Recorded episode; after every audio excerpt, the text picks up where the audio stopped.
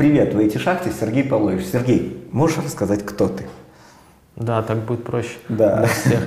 Э, В прошлом киберпреступник, э, за что пришлось впоследствии отсидеть 10 лет. Ну, автор книги скромной, а вот, и основатель кэшбэк-сервиса Secret Discounter. Также у меня есть ряд еще увлечений. Я веду свой YouTube-канал для души, Ага. ну и так, для зрителей. Люди Про называется. Ну, и, а в основном занят бизнесом. Кардинг. Легкие деньги? Нет. А почему? Вообще криминал весь не легкие деньги, да, то есть неправильно говорить легкие деньги. Мгм. Любые деньги, они трудные, то есть э, для того, чтобы там преуспеть в том же, в той же киберпреступности, тебе все равно надо достичь определенного статуса, днями и ночами работать, быть на связи там с сотнями людей, говорить на нескольких языках желательно, иметь какой-то свой информресурс, типа там блога, например, или форума желательно. А Вот. И я смогу согласиться с тем, что в криминале деньги быстрые, да, но они не легкие, они точно такие же трудовые, как и любые другие. Если не брать в расчет деньги, почему кроме денег ты этим занимался? Был ли какой-то такой кайф, что ты ломаешь какую-то систему? Нет, потому что э, кардеры — это не хакеры, то есть элита именно киберпреступного мира, я считаю, хакеров. Но они не продажники, понимаешь, они достают там базы данных, э, номеров карт, там аккаунты eBay взламывают, там все что угодно, дампы, которые записаны. Я занимался э, исключительно из-за денег. Я и попал-то туда случайно, по большому счету, потому что это были 90-е, там родители на двух-трех работах работали, чтобы семью обеспечить, да, а дети сами себе были предоставлены. Заказывали э, любую продукцию западных интернет-магазинов, рассчитывали с левыми, левыми кредитками. Дальше больше, там, продажа документов, продажа номеров кредитных карт, дампов, что на пластиковой полосе, дампы с пин-кодами, обнал всего этого. Но все это из-за денег исключительно. Я не испытывал никакого кайфа там определенного. Я всегда как-то так особо денег много не тратил. То есть я в- заначку закидывал. У меня у деда на огороде там был чемодан от кальяна. Ну, такие кейсы эти металлические от кальяна. Я туда кэш складывал, короче. Ты же книгу назвал «Как я украл миллион». Да. Там был миллион или ты чуть-чуть преувеличил? Нет, там было больше. А Мне в ущерб написали американцы 36 миллионов долларов. Ага. Но как считается ущерб? Они берут, э, как-то находят там кредитные карты, скажем так, к которым я имел отно- отношение, Ага. подбивают, подсчитывают общую сумму похищенного, выходит 36 миллионов. Но сам-то я зарабатываю гораздо меньше, потому что не я ж краду все эти деньги. То есть я взял там у, у хакеров за 10 долларов, там продал за 50, э, положил себе в карман 40, а с нее сняли там полторы тысячи. Вот, то есть мой заработок составил 40, поэтому э, я подсчитывал, да, то есть миллион двести где-то все время мне кэшем было. Кардер вообще, можно сказать, что это умирающий вид? Нет. А У нас самый крупный кардерский форум, да, ну там все там тусовались, там и хакеры, и кардеры, и вирусописатели, и спамеры, в общем, такая а, киберпреступная тусовка раз- разношерстная, 6 тысяч человек. Сейчас форумы, там, где по 300 тысяч киберпреступников, понимаешь? То есть прошло 10 лет, а выросло там в 50-100 раз. Сейчас же много телеграм-каналов, которые обучают этому, ну, за деньги. Ну, тоже такое сомнительное занятие, они научились там красть там чужой PayPal, там, Стоп, подожди. То есть ты хочешь сказать, что есть школы кардеров, которые за деньги обучают, как кардить? да, да, да. И сколько там учеников? Хотя бы примерно масштабы можешь как-то сориентировать? Они по 200-500 в месяц выпускают. По-твоему, такой инфобизнесмен, который продает курсы кардера, он на чем больше зарабатывает? На кардинге или на, собственно, на том, что обучает кардить? Ну, как и все инфо-цыгане, он зарабатывает на, на, на продаже этого. Допустим, допустим, нас сейчас смотрит человек, который занимается кардингом. Что бы ты ему мог посмотреть в камеру и посоветовать? Смотря с какой страны он. Если из Беларуси, то сухари сушить, там, шерстяные носочки готовить, конверты, конверты закупать. Потому что из Беларуси лучше вообще этим не заниматься. Если сказать ребятам из другой страны, ну, Да, другой ни я, ни ты не заставим их сегодня э, бросить выгодное занятие, с которого они кормятся, понимаешь? Ну, ты же бросил. э, ну, так я же отсидел 10 лет, мне понадобилось для этого. Вот. Э, просто можно посоветовать быстрее заканчивать с этим, набрать какую-то необходимую минимальную сумму и двигать какой-то легальный стартап. Ты говорил э, в своей книге, что из тюрьмы выходит еще более опытный преступник. Ты сидел 10 лет в тюрьме. У тебя как-то получилось вот эту вот схему сломать? Попадая за решетку, он человек, он редко соглашается с тем, что он сам накосячил, и он сам виноват, и именно его действия привели его туда, где он есть, за решетку. Он винит в этом, естественно, обстоятельства, власти, там, судью, который там, и прокуроры, которые за недостаточными доказательствами, но все равно понимая, что он при делах, дали ему срок, да, вот угу. он все это винит, он озлобленный, он там воровал машины, допустим, там раз-два украл, у него все прокатило, на третий раз его посадили, и он анализирует, на чем он попался, понимаешь, он угу. не думает, что, блин, надо выйти там и и как-то сменить род деятельности. Он анализирует, на чем он попался, и он уже там в следующий раз эту ошибку не совершит. Плюс он общается с другим криминалитетом там, вот, находит кого-то своего уровня или выше, и они обмениваются опытом, контактами, связями, своеобразный нетворкинг получается. И, соответственно, да, он выходит более опытным. Вот. А в моем же случае просто ну, захотя сейчас заняться там киберкриминалом, ну, конечно, я был бы более опытным, понимаешь? Ага. То есть тех ошибок, что у меня были, я бы уже не совершил, плюс э, за то время там э, продумал бы какие-то большие системы безопасности и прочее. Но э, все когда-то заканчивается, то есть я это перерос, плюс я понимаю, что все равно же риск остается, какой бы ты там продуманный не был, да, ну, человеческий фактор где-то, ну, случайность какая-то. Вот, поэтому я просто сменил сферу деятельности кардинально и все. Ты такой интересный момент заметил, что от преступника до бизнесмена, по сути, а, один момент, то есть один шаг. То есть это э, вектор приложения энергии. Откуда эту саму энергию брать? Спорт и прочие режимы там, и допинги тебе дадут 10%. Я считаю, что он врожденный. А преступники, да, сливок этого общества, там, ну, 5% в любой тюрьме мира. Но вот на строгом, если взять, 95% всех заключенных это балласт, который, ну, может так не совсем правильно говорить, да, но, грубо говоря, завтра спали в крематории, ну ничего не изменится на земле. То есть это балласт, который ничего хорошего не приносит э, вообще на планету в целом, вот, которые вечно жалуются, которые не видят, э, что они сами никчемные по сути, ни к чему не стремятся. Ну, такие, знаешь, как червяк, он ползет, ест что-то, ну, вот такое можно сравнить. И 5% только, ну, пусть 10, да, Э, людей вот именно активных с большим уровнем энергии, которые из-за своих действий попали туда. Кто-то бизнес неправильно вел, кого-то там конкуренты закрыли, кто-то из-за каких-то профессиональных преступлений. У меня есть там один приятель, профессиональный угонщик, он умный, образованный, очень развитый во всех отношениях парень, то есть и его не поздно направить еще на какое-то другое русло. Возможно, у него тоже это получилось случайно, понимаешь? Я ж нарыл эти карточки в интернете, там первые вот эти номера кредитных карт на доске объявления случайно. Угу. То есть, будь у меня там лишние тысяча долларов и попадись мне ты, образно говоря, мы, может, уже такую доску объявлений свою замутили и были вторым Авито или первым. Ну, надо, чтобы он сам понял.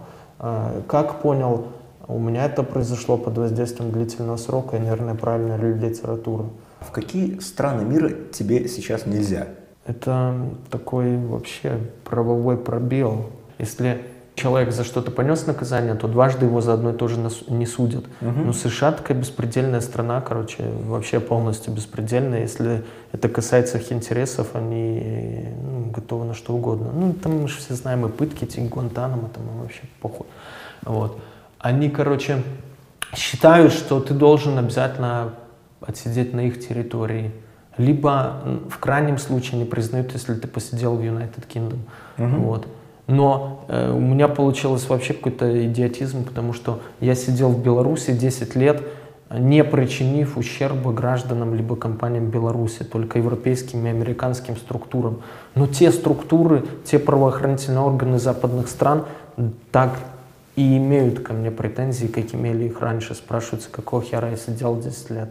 Если я сейчас не могу спокойно передвигаться по миру, и я, естественно, я не могу ездить в страны, которые дружественны США, и даже у которых есть договор об экстрадиции с США, и даже у которых нет договора, например, у Германии нет, но там полно прецедентов, когда людей арестовывают там, и экстрадируют без всяких договоров. Вот. Или на Мальдивах у них тоже нет договора об экстрадиции, но Селезнев такой есть. Я с ним работал, кстати, очень талантливый хакер. Э, у него папа депутат от ЛДПР. Он поехал на Мальдивы, э, а Мальдивам такой смешной момент получился. Мальдивам пограничные эти все компьютеры, там mm-hmm. эти сканеры, да, поставляла США там, в виде гуманитарки или там, за деньги. Mm-hmm. И они, естественно, внесли базу данных всех своих врагов, туда в эти компьютеры заложили. Селезнев приехал на Мальдивы, ну и им, естественно, пошел какой-то сигнал, что он там. Ну, они его арестовали, силой вывезли на Гуам, свой остров в Тихом океане, и там уже официально арестовали. Ну, то есть такое, если уже разобраться, похищение человека. Но со Штатами лучше не шутить, потому что им вообще пофиг. Ну, я могу ездить в другие страны, там, Украину, Азербайджан, я могу поехать там Ладно, не будем говорить куда, а то не будут знать, знать, что я там, может, скоро туда поеду. Но список стран ограничен, наверное, в стран 30 могу поехать. Вот в КНР могу поехать, в Камбоджу, угу. но я не сильно хочу пока туда. Ты в одном интервью сказал, что у меня есть мысль зарегистрировать благотворительный фонд, который помогал бы тюрьмам со спортивным интервью и книгами. Допустим, у меня есть книги мифа, ну, обучающие по email-маркетингу, по там, личностному росту, еще чему-то. Куда мне их нести? В тюрьме очень страшная изоляция. То есть там самое страшное, что ты оторван э, от общения с близкими, с семьей, вот, и эти там жалкие там один-два телефонных звонка в месяц, письма и там свидания пару раз в год, они, естественно, не спасают. И ты деградируешь, потому что я ловил себе на мысли, что с трудом по телефону даже слова уже подбираешь. Вот. И э, вообще такой информационный голод, да, он один из самых страшных таких методов вообще подавления человека. Вот. Да и нацисты придумали, да, нацисты придумали, может быть и до них еще. Но э, за решеткой это чувствуется особо остро. И э, лично я считаю, что на мою такую трансформацию из преступников в бизнесмены именно повлияли книги, да, книги, которые я там за это время прочел. И это в основном была философия. То есть я читал Оша, естественно, потом немножко Джона Кеха. Я читал несколько христианских книг, «Не святые святые» называлась одна. Это вот духовник этого Путина написал отец Тихон. Сократ, Платон, потом Франциск Осийский мне еще нравился, Бертран Рассел. Этот мой отрывок, что ты цитировал ранее про перенаправление энергии, он именно из Оши. Да, Это да, пример да, из Будды, когда Будда обратил, по сути, там, убийцу. веру, да, да. Э, самого страшного убийцу тех краев. Вот. Он говорит, да, ты сильный человек, но надо изменить чуть-чуть направление своих сил.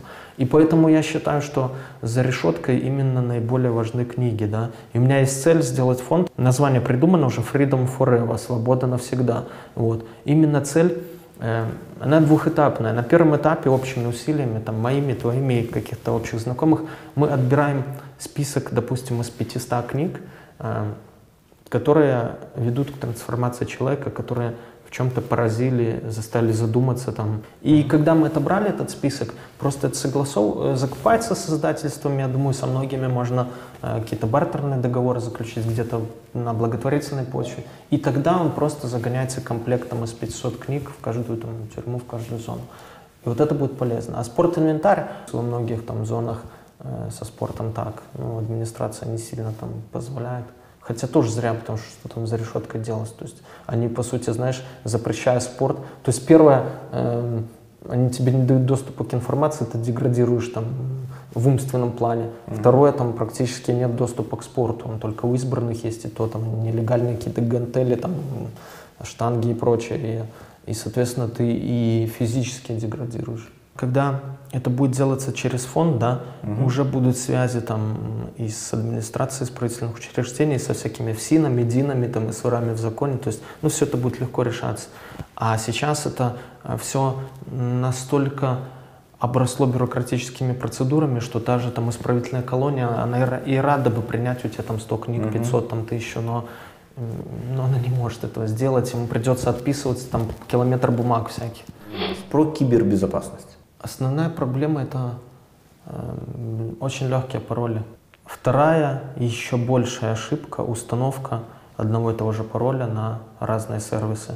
Вот и все, мыло, ну, связку мыло плюс пароль, допустим. О, к Фейсбуку подошел, замечательно, к PayPal подошел. А чувствительную информацию какую-то на компьютере, ну, можно хранить, конечно, имеет смысл на отдельных шифрованных дисках. Это программами типа DriveCrypt, BestCrypt. Vera Crypt, сейчас это бывший TrueCrypt. Вот. Они создают э, в одном из разделов твоего жесткого диска виртуальный контейнер, угу. э, очень хорошо зашифрованный. на который ты назначаешь, опять же, пароль. Ну и желательно другой, не такой, как на вход Windows у вас стоит или на Mac. Вот, потому что этот пароль спецслужбам или вообще хакерам, в принципе, достаточно легко подобрать. Вот. И всю какую-то чувствительную информацию, там, пароли, логины, там, банковские сканы, какие-то карт, паспортов, ну, храним там. Далее не передаем, естественно, пароли там в, шифрон, э, в открытом виде. Э, ну, например, там, я со своими админами серверов, я пару раз пытался отправить им пароль там, в Вайбере, допустим. Они говорят, mm-hmm. ты что пишешь там? Ну, создать текстовый документ, зашифруй его по PGP там, ну, через программу PGP, да, и уже зашли в таком виде. Ну, то есть не отправляем пароль в открытом виде в смс и прочее. Если уже вводишь пароль к Фейсбуку, там, э, к контакту, там, к Сбербанку, к примеру, то проверяй всегда, чтобы в URL сайта именно конкретно оригинальный сайт был, а не какой-то левый. Много этих разводов, связанных с порнографией. Угу. Мне уже недели три, наверное, приходит на почту, да, причем с моей же почты э, приходит э, письмо такое, что типа мы, смотри, э, мы взломали э, ваш компьютер, иначе как бы мы смогли написать с вашей почты. И вас засняли за просмотром порнографии, короче, там, как вы дрочите, типа, да. И, короче, переведите там туда-то на такой-то биткоин. Но этот спамер дебил, во-первых, э, Бывают, э, бывает, что они реально имеют э, пароли к твоему мылу. Но это как, я же говорю, как я уже только что сказал, они взламывают какой-то форум, допустим, и пароль к твоему мылу, допустим, такой же, как на том форуме. Угу. И тогда окей, да, они тебе, тебе действительно с твоего мыла пишут, и ты понимаешь, что если имело место быть там взлом e-mail туда, может быть, ты смотрел порнуху там два года назад, начинаешь припоминать, и может быть они засняли, да, и в таком случае у, шансы на успех, ну, выше гораздо. Но в моем случае они не имеют доступа к моей почте, это однозначно. Я смотрю служебную информацию в письме, откуда она пришла, там поддельный SMTP сервер, то есть, ну, это не могут они добраться до моего сервера, исключено. Звонят, с номеров, которые принадлежат якобы там службе безопасности банка или там официальному офису Беларусь банка. Угу. То есть делается обычная подмена номера, и точно так же, то есть человек, многие, например, у него записано, там, Сбербанк, там, поддержка, да, он видит, что ему оттуда и звонят. И он, в принципе, уже не боится называть данные своей карты, там какие-то пин-коды и все. И таким образом выманиваются деньги. Э, в случае с банком, если тебе звонят, можно, например, положить трубку и самим перезвонить по этому mm-hmm. телефону, и выяснится, что они тебе не звонили, скорее всего. Вот. Но на сайтах знакомств, короче, такие разводы еще встречаются. Они э, знакомятся с тобой, с парнями под видом какой-то девушки, такой достаточно симпатичной. А потом предлагают перенести общение в ВК, например, вот, соответственно, узнают оттуда список твоих друзей, да. Mm-hmm. Ну и общение потом переходит в скайп, допустим, везде, где есть видеокамера. Вот. Э, потом якобы она там включает там видео, как себя ласкает, допустим, просит тебя включить камеру, вот. Но это идет за, э, понимаешь, это при этом она ставит кусок фильма просто. Uh-huh. Ну, не она, а злоумышленник, который за этим стоит. И если э, злоумышленник тебя заснимет за чем-то подобным, то это все э, это все записывается, и потом просто под угрозами отправки там, по всему твоему френд-листу вот, это вымогаются деньги. И там уже суммы идут там 200, 300, 500 долларов. Ну, смотря кого не поймают. То есть кто-то и 10 тысяч за это заплатит. Uh-huh. Вот. Но заплатив один раз шантажисту, у тебя не, ну, скорее всего, ты будешь платить ему всегда. На Хабре была статья э, про пробив людей. И она собрала какое-то невероятное количество лайков про то, что можно просто зайти на форум, заказать пробив людей. И все это практически в открытом доступе. Можно посмотреть, сколько денег у человека на счету, сколько там, где он находится по GPS, там, пробить его координаты и так далее. Это не какой-то секрет, но почему-то эта статья вызвала бешеный резонанс. И вот у меня вопрос, а как ты думаешь, почему люди настолько смело и открыто и бесстрашно пишут о том, что они предлагают такие услуги. Ну, Неужели как бы они, ну, ну как бы нет у них страха, что у них там закажет милиция, полиция? Ну это сама милиция и пишет. То есть сейчас э, у меня в нескольких телеграм-каналах есть там контакты, пробив по этим, э, по России, по Украине, но в основном по России это, понимаешь? То есть Ребята предлагают следующий список услуг. Распечатки всех твоих звонков и сот, допустим, по всем сотовым операторам угу. за чуть больше, за любой срок, ну, который, в, в течение которого оператор хранит.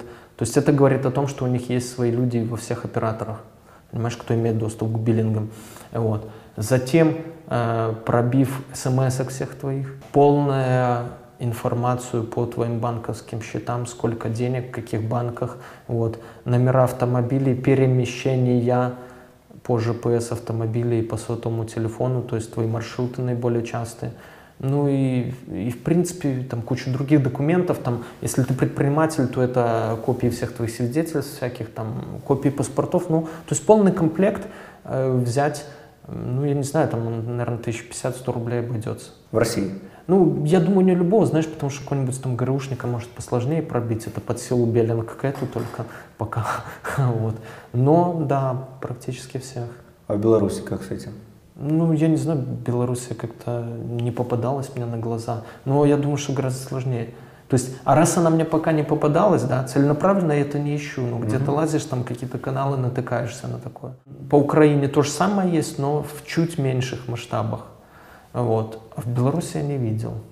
То есть в Беларуси, в принципе, можно считать, что есть вероятность, что наши приватные данные останутся с нами. Есть, да. А почему так? В силу общей зашуганности, да, как Лукашенко тут всех держит в страхе, несмотря на то, что все чиновники крадут, и это не секрет вообще ни для кого. Я могу сказать на любую камеру и аргументировать, потому что, э, ну, откуда у чиновника, который зарабатывает там тысячу долларов пусть в месяц, коттедж там стоимостью в миллион-два, да, низшее звено, какие-то милиционеры, рядовые сотрудники каких-то холдингов, там частных компаний типа Welcome МТС, если мы уже говорим, они зашуганы и риск превышает возможную доходность. Пробив, например, Билайна чисто э, всех твоих звонков за месяц в Москве стоит там там зависит от оператора, но от 50 до 100 долларов. Там на потоке это, ага. понимаешь? А здесь, э, скорее всего, обратятся к нему менты за пробивом, потом посмотрят, опять же, кто в этот день получал данные по этому номеру, скорее всего, посадят. То есть не стоит овчинка выделки, и они не рискуют. А в России пока еще рискуют? Да, в России всем все пофиг просто. Ты э, писал, что начал писать книгу с первой недели. Человека посадили в тюрьму, пусть даже и во второй раз, и ты начинаешь сразу с первой недели писать книгу. А что там еще делать? Там ешь, там куришь, э, пьешь там чай, там немного спорта, йоги какой-то, и все читаешь, пишешь. Ну, прикольное такое времяпровождение, на мой взгляд, в тюрьме. Я понимал, что мне не удастся выбраться по суду, uh-huh. ну никак вообще. Вот, и я думал просто при помощи книги в том числе привлечь внимание какой-то к своей персоне, то есть к тому факту, что я не причинил ущерба там, гражданам Беларуси компаниям, но вынужден сидеть за это 10 лет и просить помилования. Плюс за меня дед просил, там, мой заслуженный лесовод, там, ну, СССР, там все дела. Но это ничего не помогло, потому что, ну, эти просьбы помилования и прочее никто не читает. Mm-hmm. Помиловать могут там своего же приятеля, осужденного коррупционера, знаешь, простить, отправить там колхозом руководить, ну, а помилование обычных граждан их читает какой-нибудь там э, клерк вообще мелкий там в администрации президента, отписку тебе пишешь стандартно на, на три предложения. Поэтому книга начиналась как дневник, э, продолжалась как просто такие мемуары и передать какой-то свой опыт, просто рассказать, как это было. Mm-hmm. Знаешь, у меня были такие опасения морального толка, э, сомнения, что не будет ли она являться э, пособием по киберпреступности многие схемы, которые там изложены, да почти все, они вскрыты уже, и люди, о которых там написано, они либо сидят, либо отсидели и понесли наказание. О ком нельзя было говорить, да, я чуть-чуть менял имена, фамилии, там, никнеймы. Пособием по киберпреступности она не стала, потому что мне пишет достаточно много человек в месяц. Э, ну, наверное, человек 30 пишет из новых читателей, и практически у всех, да, я еще не встречал иного, они пишут такое, что прочел твою книгу на сложном таком жизненном пути, перепутье, на перекрестке, да, раньше там занимался киберкриминалом там по мелочи, но в принципе там не сильно удавалось, а кто-то пишет даже и, и нормально шло все, ну, неплохо в финансовом плане, говорят, потом прочли твою книгу, короче, и занялись чем-то другим, и в основном все благодарят. И я тебе хочу сказать, что ряд моментов есть, когда люди присылают деньги, э, присылают, говорят, что Э, Я прочел ее бесплатно в интернете в свое время. Ну вот у меня есть финансовая возможность, давай тебя отблагодарю. Ну я говорю, ну окей, давай там часть на благотворительность пойдет, часть мне. Вот мы, ну я не назначаю цену, ну кто по-разному, знаешь. Э, Кто-то по 35 долларов переводит. Один парень с Wargaming э, был захотелось ему мою книгу с автографом. Ну, я, я открыт к новым знакомствам. То есть я тоже ему привез книгу с автографом. Я не говорил, сколько, но он что-то заплатил долларов 50, кто-то по 100 переводит. Но ну, это так, мелочи. А с продажи-то я практически ничего не зарабатываю в России, да. Ну да, ты писал, что заработал 200-300 долларов и отдал все на благотворительность детям в онкодиспансер. Это белорусские, Да. в Барулянах. Такая специфика, понимаешь, ее качают на торрентах ищут, либо пересылают друг другу. По нашим э, с издательством подсчетам прошло там около 40 тысяч человек, а официально продано 2000 экземпляров, ну, может, под 3. Сколько, получается, вы потенциально потеряли прибыли? Ну, где-то 1015 долларов я потерял только. Вот. Ты лично? Да, только Ага. я. Э, Англоязычная версия, вот мне один мой британский друг, журналист, помог э, с ее адаптацией. За перевод я заплатил несколько тысяч долларов. Э, Ее адаптировали для западного читателя, убрали там меньше про тюрьму стало, ну вот, меньше каких-то личных переживаний, добавили фото. И она продается на Амазоне. На Амазоне она стоит бумажная 26 долларов, э, электронная там около 11 я бы хотел повысить, но я не могу. Э, Там как-то Amazon не дает электронную мне повысить больше определенного уровня. Вот. Но на Амазоне меня все устраивает. И там не воруют. Да, так на Западе вообще книги не воруют Мгм. практически. Ты попробуй сам в Гугле найти э, книгу на английском языке, пиратскую или скан. Это очень сложно. А можем к описанию к этому выпуску там составить список кошельков, там WebMoney, индекс деньги, биткоин там, или что-то еще, и люди, которые читали книгу в интернете, ну, скачали, своровали, по сути, они тебе денежку вот отправят туда, если у них совесть заиграет. Да, хорошо. Мы сейчас начинаем сотрудничать с белорусским э, детским хосписом. Мгм. Вот, и мы просто переведем эти деньги тогда им. Ну, расскажи, что это, что ты узнал? Хоспис это где, лю- где безнадежно больные люди, да, дети, в том числе старики, они умирают просто. У многих нет, допустим, близких, от многих близкие отказались в силу каких-то причин там. Э, И они должны провести там последние там, свои дни, недели, месяцы жизни, ну как-то в достойной обстановке, э, в окружении людей, не в одиночестве, там, Мгм. под каким-то медицинским присмотром, многие же там боли нестерпимые от рака, там ну, какой-то морфин им должны колоть.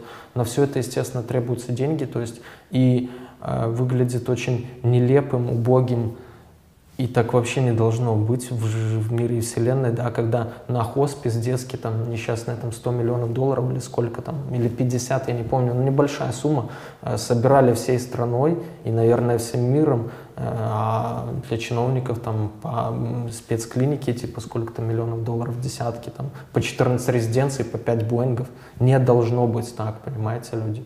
Ты э, писал, что физически писал книгу карандашом на бумаге, там, ручкой на Мгм. бумаге, правильно?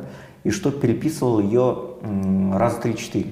Писал я много и с мобильного телефона, в том числе. У меня был вал за А. решеткой не раз мобильный телефон Nokia N97, а N97 это ну, такой мини-ноутбук тогда в то время, да, он стоил каких-то сумасшедших денег, плюс ещё дорого было его туда за решетку протащить. Ну, не суть. Я много писал с него, но, конечно, это процентов 15, наверное, 20. И когда у меня забрали э, рукопись мою, то ее забирали на тот момент, скажем так, когда оно уже все, в принципе, было оцифровано как-то в каком-то виде. То есть я сразу писал с того телефона, соответственно, по мейлу там на свободу отправлял.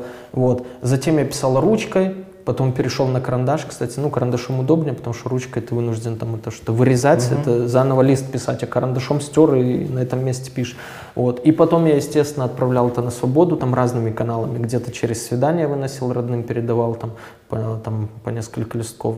А переписывал я по 3-4 раза, да, не по этой причине, а потому что мне не нравилось. Некоторые главы я писал практически с первого раза, но некоторые я переписывал и по 15-20 раз. Эм, находишь очень красивую цитату, там, там Довлатова какого-нибудь, Мгм. или Солженицына, которую, ну, кажется, об этом моменте, ну, не скажешь уже лучше. То есть величайшее описание, допустим, там, там, зонтика вот этого в истории человечества. И пытаешься ее вставить в текст, Одну фразу, одну. И вот на то, чтобы вписать ее в свой текст, ну, я не знаю, я порой по несколько дней тратил. Представляешь, и думаешь, осел, что ты делаешь? Ну напиши ты уже своими словами, уже пять глав за это время напишешь, пока mm-hmm. ты пытаешься одну эту чужую фразу, вот как кирпичик сюда вот вкладку вставить. С русскоязычной я не зарабатываю, там какие-то крохи. Долларов 10 они в месяц мне платят. Ну, слезы. 10? Да. Но книга дала мне гораздо больше, да. Она мне дала много интересных людей, знакомств. Э, в конце концов, я могу книгу теперь кому-то подарить, даже мне там, сэкономив деньги на подарки. Вот. И она мне дала много ребят достойных, с которыми я счастлив э, того, что я их знаю. И некоторые из них стали моими компаньонами, то есть мы там сотрудничаем в серьезных делах теперь. Стоит ли писать книгу, да? Ага. Я отвечаю, что если тебе есть что сказать, то стоит. А почему ты перестал писать? Я не могу все успевать. И на бумаге, скажем так, ну, в моем блоге Carding Pro я излагаю уже то, о чем не могу молчать. Угу. Вот мой малой был в армии, и в армии намного хуже, чем в тюрьме, намного. Издевательства в армии не сравнятся, возможно, сравняться на зоне только с малолеткой, где полный беспредел. И в это время как раз убили Коржича, этого рядового в печах там под Борисом, да, и на меня все это нахлынуло. Я написал, какое блядство творится в современной армии, белорусской, соответственно, в российской, украинской и прочее, потому что ничего не поменялось. Вот. И я сравнил ключевые моменты, как они выглядят в армии и в тюрьме, наверное, 6-8 моментов, и сравнение вышло явно и далеко не в пользу армии. И я встречал за решеткой, кстати, ребят, которые только что вышли с армии, там, да, допустим, mm-hmm. полтора года служили, и они говорят, в сравнении с армией, говорят, я бы лучше что-нибудь украл там или кому морду дал, мне бы дали там арест три месяца там или полгода, но я бы не пошел в армию. Вообще такая армия, она нахер не нужна. То есть мы же не воюющая страна. То есть э, вот я спросил у своего малого, что ты делал за год в армии. Угу. Знаешь, что он делал? Он ходил с дубинкой, охранял склад, с дубинкой, с наручниками, с газовым баллончиком. Он охранял склад с оружием. То есть но любой диверсант бы дал ему камнем по голове, то есть у него даже автомата нету, им не дают. Второе, они ремонтировали всякую там э, херню, там, ну, заборы, там, эти здания какие-то ремонтировали, да, то есть в основном мелкие строительные uh-huh. работы, неквалифицированные. Они красили, вот это, кстати, я думал всегда это миф, но это не миф, они красили то ли траву, то ли листву, вот точно уже не помню, и э, выдирали, вот там гранитные плиты лежат, такие дорожки, да, угу. между ними, естественно, песок и растет трава. И они выдирали вручную, блядь, каждую травинку, понимаешь? То есть, не дай бог, ты возьмешь стеклышко какой-то, найдешь или гвоздик. И плюс дедовщина. То есть дедовщина э, для того, чтобы перейти ну, в, как бы, в следующую масть, ну, так уже там, как эти фазаны, духи, там, деды, там, все это такое. То есть э, за это все на коммерческой почве, плати там 250 долларов и так далее, там, дедам можно все, там, если ты не заплатил, то тебе, э, они могут мыться там каждый день, ты там раз в неделю. Ну, короче, не надо такая армия, то есть вообще. И в армии убивают людей. То есть как вот это было убийство, и оно не одно, просто одно, о котором стало широко известно. Понимаешь, во всей этой правоохранительной тусовке у них существует э, принцип там рука руку моет, плюс ворон ворону глаз не выклюет. Все всегда стараются скрыть, не выносят ссоры из избы, потому что это лишение генералов там званий, там премий и теплых мест, соответственно. Ты далеко не ищешь золотых унитазов, ты можешь одеться в секонде, угу. ты можешь там где-то пройтись пешком или проехать на общаке. Ну, это после тюрьмы. А, а раньше что было? Ну, раньше были понты, но подростковые, опять же. Mm-hmm. Это не потому, что я там испорченный такой с детства был. Летом, как у меня было в 17, mm-hmm. а уже там очень большие деньги, тысяч по 100 долларов, было в 20, где-то в 21. Ты еще к этому не готов, и тебе хочется иметь и красивую машину дорогую, и все, там какие-то шмотки дизайнерские, там и с телками на острова поехать.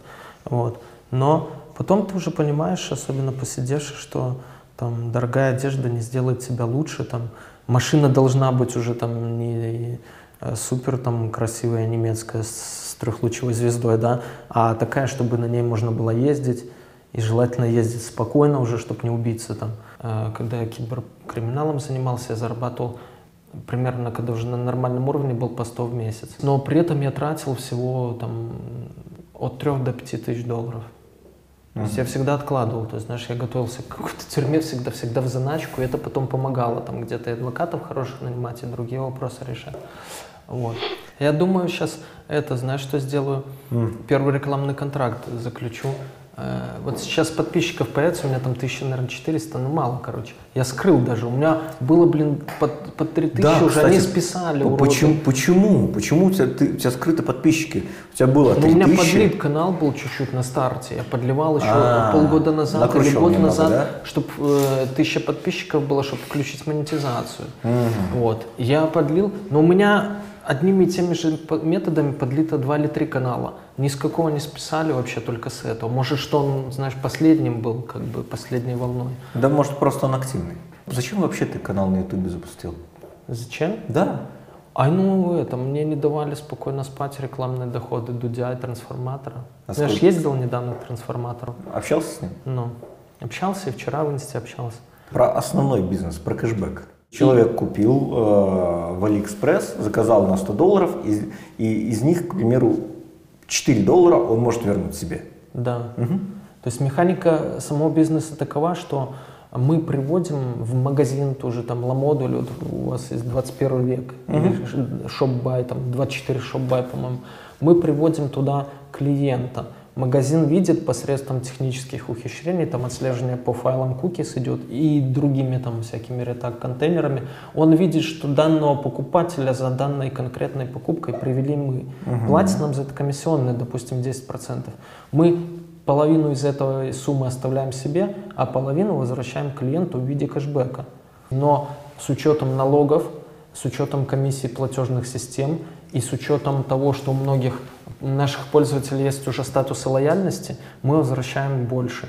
То есть э, 65% и, а с учетом налогов и комиссий, наверное, где-то и до 80%. Слушай, получается, если взять э, Secret Discounter со стороны вот, партнера к арбитража трафика, для партнерки это обычный аффилиат.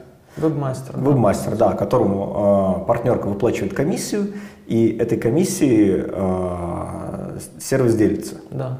Вот. И вместо того, чтобы тратить на деньги на трафик, э, Ну или на рекламу деньги, на бигбордах, на телеке. да, эти деньги возвращаются человеку, который купил.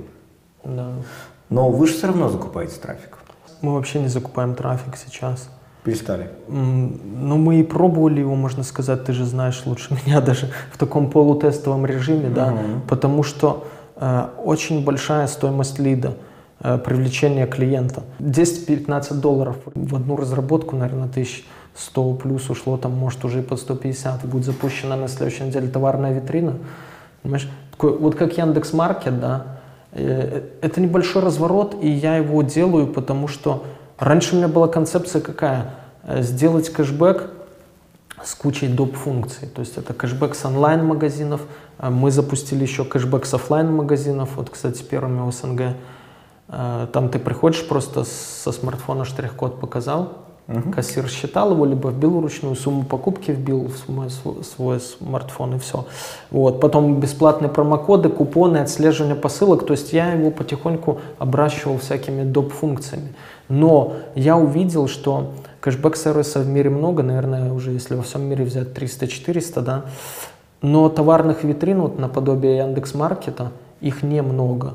И сейчас поисковая выдача забита, в принципе, товарными витринами, агрегаторами, всякими отзывиками. Если ты введешь там, допустим, э, в Яндекс, э, да и в Google, в принципе, тоже поисковой запрос типа кофеварка Мили там М11, к примеру, да, то тебе выдаст один сайт бренда Мили там ДЕ или австрийский бренд, не помню. Ну, скажем так, один бренд тебе официально выдаст, один какой-нибудь отзывик, один может быть YouTube или там три их сейчас, и остальное будет эм, Остальное будет всякие агрегаторы, товарные платформы, типа Яндекс.Маркета и моей площадки. Потому что, ну ты же знаешь, они же зачистили, это мне Губский рассказывал, они зачистили эм, выдачу Из- топ от коммерческих именно компаний, чтобы те несли им деньги за рекламу. Понимаешь? И поэтому я это вовремя увидел, этот тренд, и мы сделали единственную в мире, вот я говорю, кэшбэк-сервисов 300-400, но товарных платформ с функцией кэшбэка, она единственная в мире. И мы сейчас будем уже не кэшбэк плюс витрина, а наоборот, первичная функция будет витрина товарная и кэшбэк. А, Потому что на витрину мы сейчас добавляем, я подсчитывал, примерно где-то 120 миллионов товаров будет. Ну, это практически все, что можно купить. Понимаешь, 120 миллионов товаров – это э, российские и западные. Mm-hmm. Ну, СНГшные и западные. А 120 миллионов товаров, я настолько э, сидел над карточкой товара тщательно, да, сам прописывал тайтлы, сам каждый блок формировал, что э, практически все они у нас, вот те, что на сегодняшний день есть, я в тестовом режиме добавил около 300 тысяч страниц пока, uh-huh. ну, именно товаров. Почти все они попали в выдачу. Почти а. все. И это говорит о том, что страница качественная, и если у нас будет там 120 миллионов товаров, то ну, пускай из них там 80 попадет в выдачу поисковиков, а это означает, в свою очередь, что низкочастотный траф, цели, ну, целевой, понимаешь, он будет приходить именно давать нам поток пользователей. Мы понимаем, что нам нельзя по этому показателю тягаться с уже устоявшимися конкурентами, которые запустились на несколько лет раньше нас, потому что они уже зарабатывают там чистыми там, 4-5 миллионов долларов в год. Вот, не будем называть этих мастодонтов. Да почему? Называй. Все равно ссылочка будет на твой. Вот, да ладно. Короче, да, и мы не можем конкурировать с ними за цену рекламного клика, потому что они всегда назначат больше, они всегда будут выше. А они больше могут поставить за клик, потому что они лучше монетизируют каждого клиента, или потому что просто они не считают денег и заливают трафик отовсюду? Да, Второе, они не считают... Э, клиент кэшбэк-сервиса приносит 1,7 доллара в год. А у тебя? У нас выходит меньше, пока у нас выходит 1,2 доллара в год. У них э, монетизация именно с одного клиента пока выше, но они еще очень качественно работают э, с рассылками. То есть рассылки по мылу и пушу плюс акции. То есть угу. они стимулируют к повторным продажам. Э, мы же заняты были тем, э, что наращивали функционал платформы, Э, потому что мы сейчас идем на Запад. Слушай, а почему ты сразу не начал делать на англоязычный рынок кэшбэк? Ну, это ошибка определенно. Средний чек там в 4-8 раза выше. Понимаешь? Это в богатых странах США и Западной Европы. Угу. Я вот и студентам недавно говорил, зачем э, делать стартап под рынок СНГ, под нищий. То есть делайте изначально с прицелом на международную аудиторию. Еще один вопрос, я не знаю, ответишь ты на него или нет, но вот если вбить секрет дискаунтер отзывы, угу. ты заходишь на сайт, на практически любой. Там, а, ну, как бы есть отзывы, есть, есть отзывы, где там не скрываешь, что прям твоя фотография, угу. там и написано, знаешь, такая хвалебная ода секрет-дискаунтеру. Ну реально, ну, См... а, ну, за, зачем? Зачем вы пишете себе отзывы, при том такие, которые, ну явно видно, что написан себе, прям история компании, как вы развивались. С отзывами работают практически все. Угу. Вот если мы посмотрим на, на тот же мегабонус, я немного общаюсь с владельцем компании, ты напиши на них негативный отзыв, uh где угодно, там на рейтингах кэшбэков, на отзывике и так далее. У них э, сидят люди на зарплате, там, ну, копирайтеры, как правило, обычные. Э, тут же сверху прилетит три, три позитивных. Когда нам нужно будет всерьез работать с репутацией, uh мы над этим обязательно поработаем. Мы не можем тягаться пока со многими грантами в силу рекламных бюджетов. Конечно. Э, в их объеме, да. Но мы э, побеждаем многих за счет того, что хакаем как бы каналы продаж. То есть э, мы используем нетрадиционные виды трафика, которые достаем со всяких таких там попандеров в том числе, вот, Э, которые, на, на которые наши конкуренты в силу зажирности уже просто плюют и то есть мы вынуждены изворачиваться, понимаешь? Мы не можем залить весь интернет деньгами, скупить mm-hmm. всех YouTube-блогеров и так далее. А Но... можешь пару каналов еще привести? Вот Pop Undertraf. Да, Pop Undertraf а, хорошо работает. рекламные сетки. PopCashNet, Pop Undernet, Pop Ads, AdCash. С AdCash, кстати, неплохо было. Propeller Leads, в попандерах можно извлекать клиента, да, но нужно заморачиваться с настройками трекера. Вот мы сейчас этот кейтар взяли, то есть именно через кейтара будем отсекать. Но это баловство на самом деле. А что не баловство? Не баловство, те источники трафика приватные, о которых я не могу э, говорить, потому что конкуренты их просто подсосут. Но, чтобы ты понимал, оттуда одна регистрация становится э, примерно в 20 центов. И сравни 20 центов, да, вот, э, которые в которой обходится сейчас клиент с 10 там, долларами из контекстной рекламы. Получается чистая рентабельность 500%. Да, это очень круто. И поэтому сейчас я запускаю небольшой инвестфонд, ну он такой полуприватный, частный, а, вот, а, по инвестициям именно, ну там часть в одни темы будет инвестироваться, часть вот именно в трафик на Secret Discounter. Допустим, я хочу запустить кэшбэк-сервис. Что мне нужно? Во-первых, какие ресурсы мне нужны? А во-вторых, что мне нужно сделать, чтобы у меня получился кэшбэк-сервис, который не теряет деньги, а зарабатывает? Это имеет смысл делать тому, э, понимаешь, у кого есть уже э, свои каналы с трафиком. Mm-hmm. Если кто-то популярный блогер, там, вот я, например, очень хочу пообщаться с Бузовой лично, а, потому что Бузова, она такая, она прикольная, знаешь, чем? Она легкая на подъем, и она лезет вообще во все темы, где есть какая-то прибыль. Угу. То есть э, ей сказали, Оля, давай запускаем ресторан, там она там в партнерстве. Не она за это отвечает, она там просто как, э, Лицом как лицо. А у Бузовой там 14 подписчиков, да, миллионов подписчиков в этом инстаграме. То есть э, ну, мне нужно сделать кэшбэк с Бузовой просто и все. Потому, Потому что... что ты не уедешь далеко на оплатном трафике. Угу. В силу того, что э, одна регистрация, один зареганный клиент приносит в год мало, если у тебя нет дешевого кредита длительного там, на 50 лет, да, ты никогда не выйдешь на платной рекламе. Тебе придется либо искать нетрадиционные, неочевидные каналы привлечения клиентов. Окей. Okay. А как разрабатывать, как договариваться с партнерками и прочее? Эм, часть магазинов у нас подключена напрямую, угу. особенно а это касается офлайн магазинов а часть, э, естественно, через CPA-сети, через агрегаторы – вот, где ты их, в принципе, по щелчку подключаешь. Скрипт кэшбэк-сервиса стоит недорого. Эм, там, ну, слушай, как недорого? Вы потратили, ты говоришь, около 150 Больше 100 тысяч, тысяч да. на разработку, и ты говоришь, скрипт стоит недорого. Ну, скрипт в таком самом простом виде. У нас просто много функций. Онлайн кэшбэк, офлайн, купоны, промокоды, угу. отслеживание посылок, товарная витрина сейчас. То есть это уже 6. Я хочу еще добавить туда а, офлайн купоны к ним в принципе все готово, у меня нет uh-huh. времени просто, это типа Slivki.by, да. Вот тоже такой момент по синергии, по сотрудничеству. Я приехал к директору Slivki.by, говорю, давайте у вас на сайте сделаем раздел кэшбэк, куда мы просто будем транслировать наши магазины, а ваши офлайн акции мы будем к себе транслировать. Ну, просто пересечем нашу публику, вашу, mm-hmm. нашу. Чтобы друг другу делиться аудиторией. Ну, конечно. То есть mm-hmm. я говорю, мы вам будем отдавать 60% чистыми. То есть это ну, с учетом налогов мы, считай, себе оставим 20%. Мы вам 60 оставля... даем чистой прибыли с кэшбэка. Ну, а он решил почему-то, что я к нему на работу пришел устраиваться, там, спрашивал ваше последнее место работы, еще что-то. А сколько ты в среднем в день работаешь? Я не могу выделить, потому что Плюс я работаю минус. всегда. Всегда на меня там близкие домашние обижаются, что я в полухо слушаю. То угу. есть я работаю все время, что я не сплю.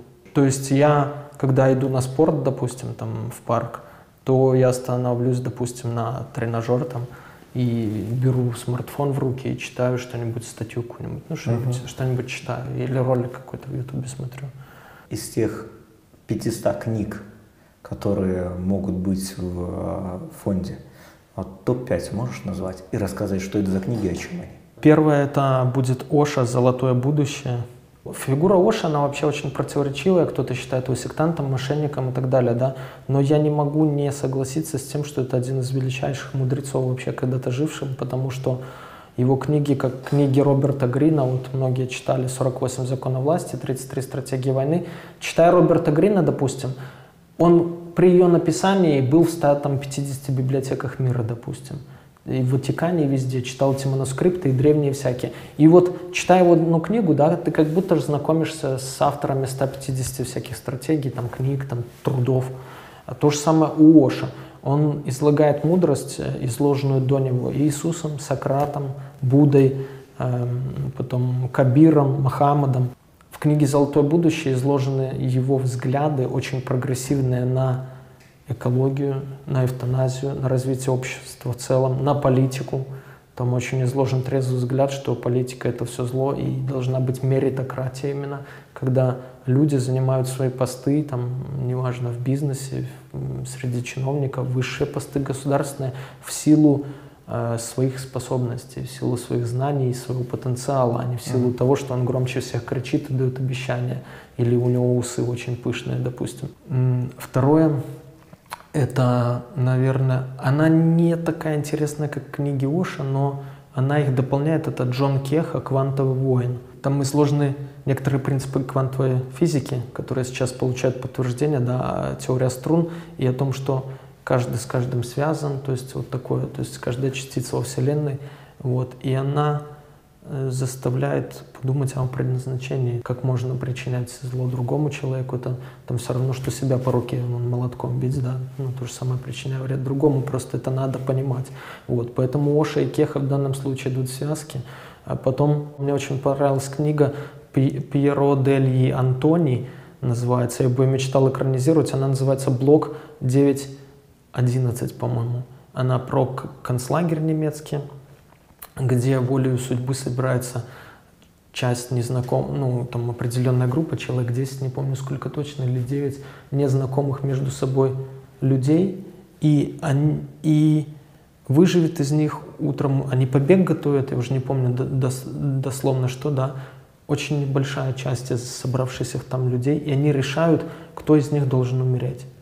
То есть, и почему именно так? И спорят об этом. Это такая книга заставляет задуматься, да, потому что порой где-то встречаешь в жизни вопросы или в Фейсбуке кто-то из знакомых пишет, а вот если бы ты с другом был, допустим, или неважно, с другом, с незнакомым человеком, и э, ты понимаешь, что ценность его жизни да, для планеты, для мира в целом намного выше, чем твоей, потому что ну, по потенциалу, по энергетике, по влиянию на жизнь там, миллионов людей mm-hmm. намного выше, чем а ты, допустим, примеру, на заводе работаешь простой парень. И согласился ли ты отдать бы ему, грубо говоря, там свое сердце, вот он бы умирал завтра, ну такой метафизический вопрос. И вот это вот кто завтра умрет, допустим, да, и почему они, а почему не я, или наоборот, вот это меня поразила книжка. А чисто в приключенческом стиле это, конечно, «Мотылек», это книга про каторжника. Четвертую запишем. Да, четвертая. Книга про каторжника, который бежал с французской каторги много раз. То есть это книга о приключениях, как это было сложно, легко, интересно, эм, о воле к свободе.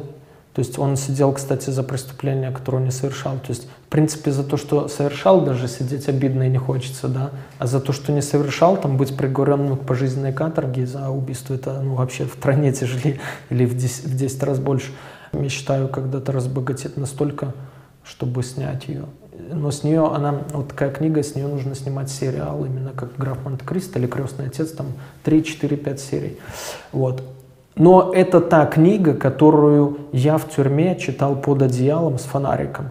Э, я так делал только когда мне было 6 лет, и я учился в первом классе. Мама меня заставляла спать, и я читал под, э, под одеялом с фонариком книги, да. И вот ну, поэтому эта книга стоит того, можете поверить. И последняя книга, она из той же серии, что и «Мотылек», тоже о преступлении. Она «Осужден по жизни», она называется. Это книга британского писателя Маркуса Кларка о человеке, который, э, дабы там не бросить тень бесчестия на свою мать, ну там какой-то роман был, да, угу. ему приходится молчать, э, на него вешают убийство, убивал не он, но для того, чтобы не вскрылся этот подпольный роман его матушки, он берет, вынужден взять это на себя. И вот он всю жизнь несет этот крест на э, этой каторге британской, уже не помню, а, в Австралии, кстати.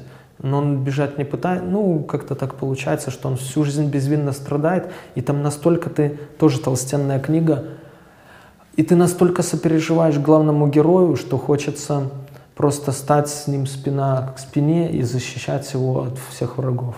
Вот. Ты сказал, что после 40 лет ты не хочешь заниматься бизнесом, тебе нужны деньги. Для чего тебе нужны эти деньги? Мне нужны деньги только лишь для того, чтобы э, я примерно высчитал, сколько мне нужно. Вот. Чтобы я и моя семья ни в чем не нуждались там до конца наших жизней, скажем так. То есть, образно говоря, мне 40, да, угу. и я планирую дожить там до 100, ну, мне не 40, а 36 вот сейчас, до 100 это еще 64 года, мне нужно на семью 20 тысяч долларов в месяц. То есть мне нужно на сегодняшний день 15 миллионов, просто чтобы не думать о деньгах никогда. Вот. Но в силу того, что я еще буду заниматься проектами для планеты, для общества в целом, ну, нужно чуть больше. Поэтому э, будь у меня там 15-20, ну, свыше 15 миллионов долларов сейчас, я бы не занимался бизнесами, потому что считаю работу по добыванию дела, денег, деланию денег, как-то, знаешь, такой не самый важный, для чего я родился вообще на этот свет. А И вообще не родился? самый, ну, мне в тюрьме открылась миссия, наверное, такая моя, что опять же, после прочтения всех этих книг и других философских тр- трактатов, вот, что, эм, знаешь, надоело смотреть, как много в мире зла в целом, и что история ничему не учит. В мире, чтобы ты понимал, 35 тысяч человек ежедневно умирает от голода. 35 тысяч, из них 20 тысяч детей. И я сейчас не могу, мы вот там с Катей ссоримся, там, ну, уже нет, но раньше, когда она там кусок хлеба выкидывает, к примеру, знаешь, или там приготовила чуть больше, чем нужно, но не съели, приходится выкидывать. То есть я после тюрьмы, я там, хотя я ни в чем там не нуждался, мне все равно бывало где-то в изолятор за телефон поедешь, приходилось выжи- ну, голодать, ну, не доедать. И зная, вот 35 тысяч ежедневно умирает, как-то, ну, хочется это что-то изменить. Понимаешь? Или мы, люди убивают в год 40 миллионов акул ради супа из их хряща, там, из их плавника, якобы от него стоит лучше.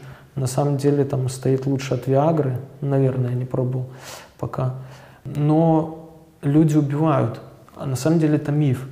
Его вываривают в курином бульоне, там никаких этих э, свойств для потенции не остается. Но убиваем 40 миллионов акул. Акулы на нас нападают э, 300 раз за год. И не всегда смертельно. 40 миллионов и 300 раз, понимаешь? Но мы же кричим, такой хай поднимаем.